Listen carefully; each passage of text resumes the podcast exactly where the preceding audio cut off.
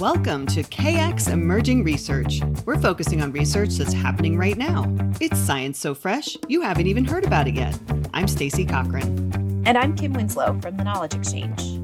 For our new podcast format, we're getting right to the research, but we're breaking it into bite-sized chunks. You mean are you are you talking about like bite-sized candy bars instead of full-size candy bars? Bite-sized candy bars, yes. No big Hershey bar for you. I am a little disappointed at that prospect, but I'm happy for our audience so that they can get through an entire story because now we'll have shorter podcasts. Each is actually focused on a single research project, and it's part of a series where you'll learn a little bit about our college researchers and what they're working on. And today, we are talking pests.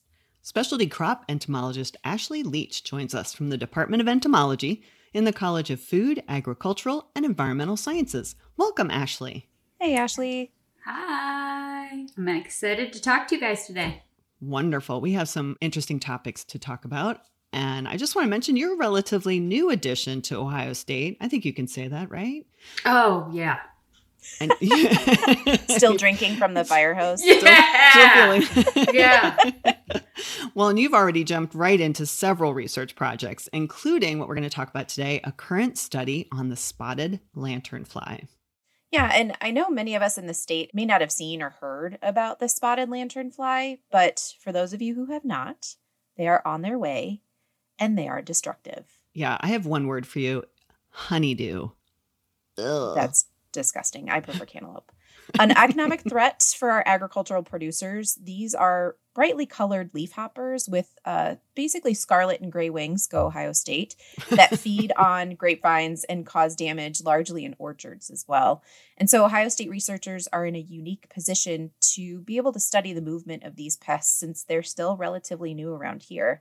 And Ashley, you're involved in one new study on the spotted lanternfly that involves biomonitoring or eDNA testing. Can you tell us a little bit more about that?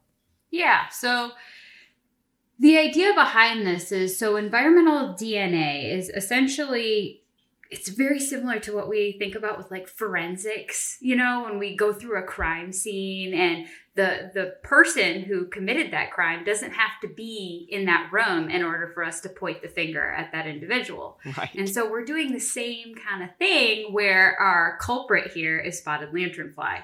And so they leave a lot of stuff behind, a lot of DNA behind in the form of primarily we're thinking it's honeydew, um, but it could be things like echo- exoskeletons being shed. It could be just through feeding activities. But the idea is that we have the specific primer where we can collect this eDNA from the environment, from these vulnerable agroecosystems, bring those samples back, and then test them using our uh, SLF specific primer to determine if we actually had the SLF in that environment or not. That is fascinating. Right. So this may be people may not have seen the leafhoppers, they've not seen the bugs, but you can tell they've been there. Well, it depends. So that so that's part of the reason why this technique is so useful for spotted lanternfly is because right now in Ohio, we have four counties with active populations of spotted lanternfly. Uh, that's Jefferson, Cuyahoga, Lorain, and Hamilton County. Hamilton County, that's a recent addition in uh, oh. December 22. Um, but basically, we have low numbers of SLF right now across the state, which is different from just the state right next door, Pennsylvania, sure. which we have really, really high densities, very heavily colonized, but we're not at that point yet. But mm-hmm. every model you look at right now, where these, you know, statisticians have gone through, put in all the covariates to try to explain SLF spread, they say it's going to get bad in Ohio, and it's going to mm-hmm. look just as bad as it looks in Pennsylvania. But we don't have those numbers yet. So that yet is what we're kind of taking advantage of right now to understand some colonization biology and ecology regarding this um, organism. But also, the reality is we have low levels. And these mm-hmm. guys like to climb up to tall um, uh, trees, buildings, whatever it might be. So it's really unusual for you to always see every SLF because mm. they're going to be up in the canopies. And the okay. reality is, we're not as tall as the canopy is. right. So, but what happens is those SLF will they'll be eaten, and then of course, as things work out for this organism. They'll also be pooping. And gravity is going to pull that honeydew down to the trunk of the tree. So we don't have to visually see that animal and be able mm. to just take that sample on the tree trunk and say, okay, this, this individual, we have some SLF in this environment. That's why this is such a cool approach to take with invasive insects and with this insect in particular, which produces a lot of trace DNA. I love this concept because you're right, you don't have to spot it. No pun intended. Mm-hmm. in order to know that it's there. What's the advantage then to be collecting this data on the front end if we know that the spotted lanternfly is likely going to be something we see throughout Ohio? That's a great question, and it's something I have lots of people asking me, right? Because it's it's the so what, like you know, okay, actually that's nice, so what? Um, and I'll tell you, my grandma tell ask me that same question every single time I go home for Thanksgiving. I tell her about what I do. So what, Ashley? Maybe friends. yes. Which is good. She's the she's the the like person I always have in my brain whenever I'm writing grant proposals. So what, so, Ashley? Yeah. Yes. anyway. solid move. yeah. Um, so if we look at what happened in Pennsylvania, um, we could we could be pretty alarmed because those growers, those stakeholders were caught unaware. And because they were caught unaware, they lost a lot. They lost yield, they lost vines altogether. So, the primary uh, problem here with spotted lanternfly is that it really likes a, a variety of different specialty crops. Now, grape is the most, the best one, I guess I should say, for spotted lanternfly um, across the board. Doesn't matter really what vitis species we're talking about. Spotted lanternfly will probably have an affinity for it, is what they're actually seeing in some emerging research out in the mid Atlantic. So if we start to look at that and go, okay, Pennsylvania lost vines, it lost yield. We have, you know, wines that came out of Pennsylvania called Vine Killer, and they feature oh spotted lanternfly on the label. So this is this is an animal that has the capacity to really impact this industry, um, and it's an industry Ohio leads in. We have a lot of wineries here in the state, yes. and those wineries have vineyards right next door, and so you can see that. So what becomes a little bit um, cl- more clear because our detection and our early management efforts can help slow the spread. They can help tamp down um, those effects that we saw that were very negative in Pennsylvania. Sure. So we now have lead we have lead time. We can go okay. That we've makes seen sense. SLF over here. We've seen it over there, and it looks like these covariates are starting to pop up as being risk factors.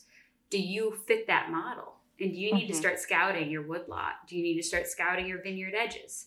Uh, so that's kind of what we're hoping to do. We're in the early, early stages, but I think giving those growers more information and letting them know what risk factors they might have is going to benefit them in the long term. That makes a lot of sense, especially if you're saying that there are different management options that can come into play in those earlier stages that may be more impactful as a result of catching it on that front end. Absolutely. Nice. So, who's involved in this project with you? We have so many people that are involved uh, with our spotted lanternfly projects, and it's it's really just a lot of really wonderful people, if I'm being completely honest, that have Great. all contributed significantly to it. And that's, you know, uh, Andy Michel here in the entomology department has worked a lot with this project, um, looking at really the the actual extraction of DNA from these samples. We have cool. an awesome technician, Daenerys Kelsey, who's out there with her. I, I didn't even mention this, but the way we collect this DNA is through paint rollers. Oh, nice. Oh, and she's out there in the heart of Cleveland with these giant paint rollers. And I kid you not, like people slow down in their cars. I was going to say, are they calling the police? yeah, exactly. What is she doing? Yeah, yeah exactly. which I mean, I would too, right? Right right. Uh, yes. Mm-hmm. Uh, so she's out there doing some wonderful uh, collection and running the, these analyses. Jonathan Lee, who's a graduate PhD uh, student here in the department, is also doing a lot of great work looking at the droplet PCR and the qPCR. Um, so we can start to actually quantify what we're finding as well, in addition to just the presence absence that we're getting from our PCR results. Sure. So, um, yeah, those are the immediate ones that come to mind. But you know, very fortunate to be in a, a, community that is so helpful and, and bright. Really. Yeah, and collaborative and Yes. yeah. No, that makes a lot of sense. Now, I know at the beginning of this podcast, we opened it up by saying honeydew versus cantaloupe. Can you actually say what honeydew is from our spotted SLF pests? Sure. Is this uh yeah, it's it's just poop. But Oh, okay, Yeah. moving on. No, I'm yeah. I exactly. Um, but it has a lot to do with the bio or you know the biology of this species. So it's it's like having you know cups of, of yes, like basically like having a big forty ounce water bottle or whatever, just full of sugar water, Oh. and you're drinking that every minute of the day. Ooh. And you're gonna have to pee a lot, right? you know what I mean? You're gonna be running the bathroom. And that's the same idea with this organism. So it's hooked into that phloem tissue. So it's just constantly processing all of that phloem. And so as a result, it's getting a whole lot out the back end. And Oh that's the honeydew essentially. and it's Yeah. sticky and it's a mess. Oh And yeah, oh yeah. It's not it's not desirable at all in any. And so when we talk about spotted lanternfly, we talk about these direct impacts to the plant. How are we going to get yield reductions? You know, what is it doing to the quality of that uh, fruit? What's it doing to maybe this uh, overwintering success? You know, the physiological impacts. Sure.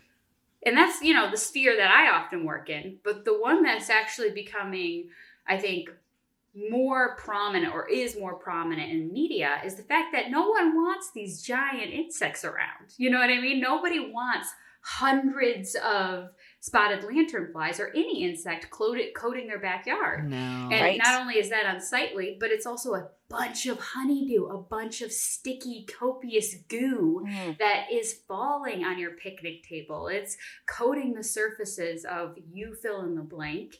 And it's also a really nice medium for things like sooty mold.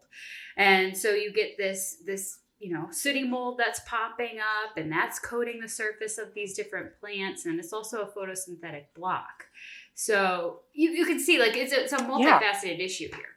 Yes, this is almost this is a ripple effect. Yeah. Well, and that was something that stood out uh, from a previous conversation that we had. Is you're right, some of those direct impacts to our producers are already a tough thing to deal with. Yeah. But add on top of that, homeowners are likely not going to like these guys either Yeah. because they attract bees, if I remember correctly, or at least other insects that Yes. you might not want around all the time. Yes. Absolutely. I mean, I love bees. I love, you know, I'm an entomologist, right? I have to You have on to. bugs. Me too. Um, I signed a contract at the end of my PhD. You know. um, but the reality is, I don't want to be hounded by wasps, Sure. and that's exactly what they're finding um, in these areas with really high infestations of spotted lanternflies. We have a whole suite of insects that are being attracted to this, primarily honeydew. Wonderful. Yeah. That's great. Well, we already dealt with the cicadas, so are we looking at another summer of being irritated by invasive pests? That sounds exciting. Yeah. Um, so you mentioned uh, grapevines, but what other plants, what other um, crops do these um, insects affect? You know, I wish I could give you a real nice, cute answer on that. You know, I wish I could be Why like, not? "Hey, this is this is the full impact." And I think that's where it can get scary for people when I when I start to talk about this bug. So what we're doing right now is we're saying, "All right, what's the impact in the Mid Atlantic?" Because we can't say what's the impact in the Midwest; it's not here yet. Sure. Mhm. Um, and what they're finding in Pennsylvania and the Mid Atlantic generally is a lot of tree fruit can have can host this insect. What the impact of that pest is on the tree fruit is a little unknown. So where they're seeing negative impacts on, for example, peaches. There's been research done on apples. We can get really high densities on apples. Hmm. Um, the one that maybe scares me a little bit is cucurbits uh, because they are seeing that nymphs, little those little guys can pop onto, or I should I shouldn't say those little nymphs. I should describe it. These are the early uh, stages of spotted lanternfly. Okay. They can actually pop onto those cucurbit plants early on in the season. Oh no. Ugh. That's not great for the Midwest. We are um, a Right. pretty large producer of cucurbits, you know, so that is something I get a little nervous about. Hops. They've actually mm. found Oh, that no. SLF can. Yep, Okay, now we're talking here. Yeah, I know, I know. What they're doing is, you know, that that bug's just taking off everything you like, right? Yeah, It's right. omnivore. Chocolate's next. Right? Yeah. It'll eat anything. Uh huh. Uh huh. Oh, so that's what we're seeing is a, a pretty, but I should say, a potentially broad impact on specialty crops. Now, the reason why I don't have the answers in full is because it's it's difficult to gather that data. A lot of times we're looking at the field record, you know, what grower has come in saying this is a problem, and Mhm. actually doing manipulated studies can be really difficult. But they are starting that up at Penn State. Well, so I guess a follow up question to that would be based on this project, you're going through, you're collecting the eDNA to see if it's there. What happens if you find it in a county that is not in the four counties that it's already established? So that I report directly to the Ohio Department of Agriculture. So we do have a direct collaboration with them or, you know, relationship with them. They should be the first ones to know because they're the ones that can mount an appropriate response to this insect. Sure. Uh, they have the information. They, you know, they're the ones doing a lot of really great uh, control measures in Cleveland, for example, going up and trying to figure out uh, how, where to control these, when to control them, all that kind of stuff. So we have had a situation though. It was not outside of a quarantine county, or it was not outside of a county that had spotted lanternfly, but it was within one. Um, because even within a county, you can get a lot of variation, right? You could have a little hot spot here and then nothing else, and that's exactly what we have right now, to be clear. Uh, but there was one one area that it was a private property. We were sampling it all of 2022, and at the very tail end, we saw this peak. of positives come through. Oh, no. Never saw any individuals there. Oh my gosh. So we went out to those sites, said, okay, do we see any when we scout them? right. Nothing. Yep. And then we we go back through the eDNA and it's positive, and so that individual was very obviously okay. What do I do about it? And so we were Yeah. able to provide those resources and uh, leveraging a lot of the results from Pennsylvania. Yeah, and I mean, I feel bad that we have to be learning from an experience that's as nasty as Pennsylvania, but at least we are on that cutting edge.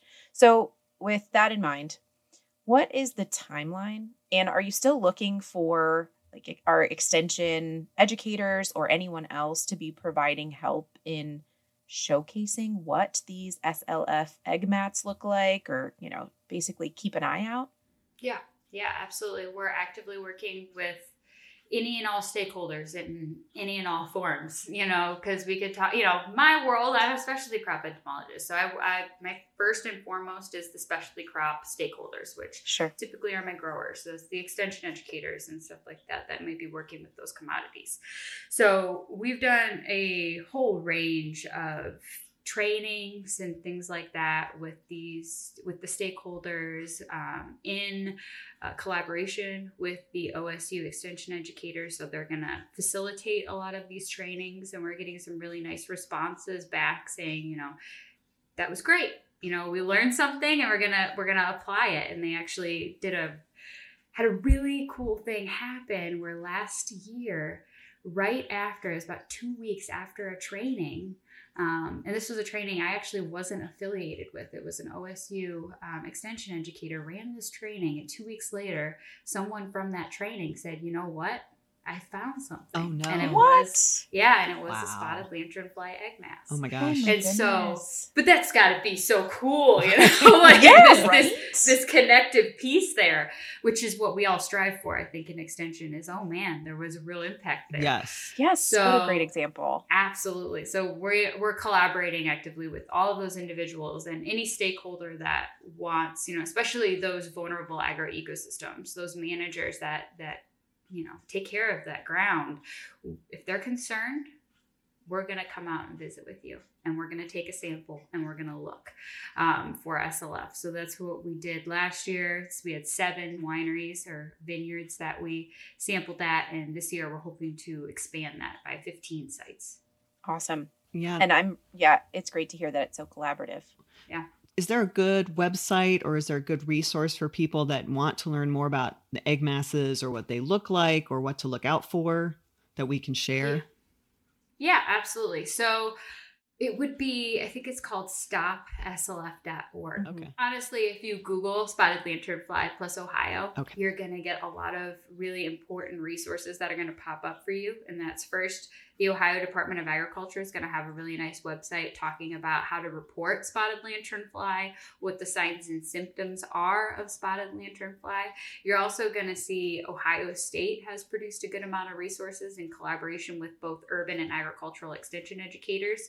Uh, once again, doing very similar things, uh, looking at how can we identify this Yes. insect. And so Amy Stone is awesome, awesome, awesome. And she Yes, is shout out to leading a lot- Oh, 100%.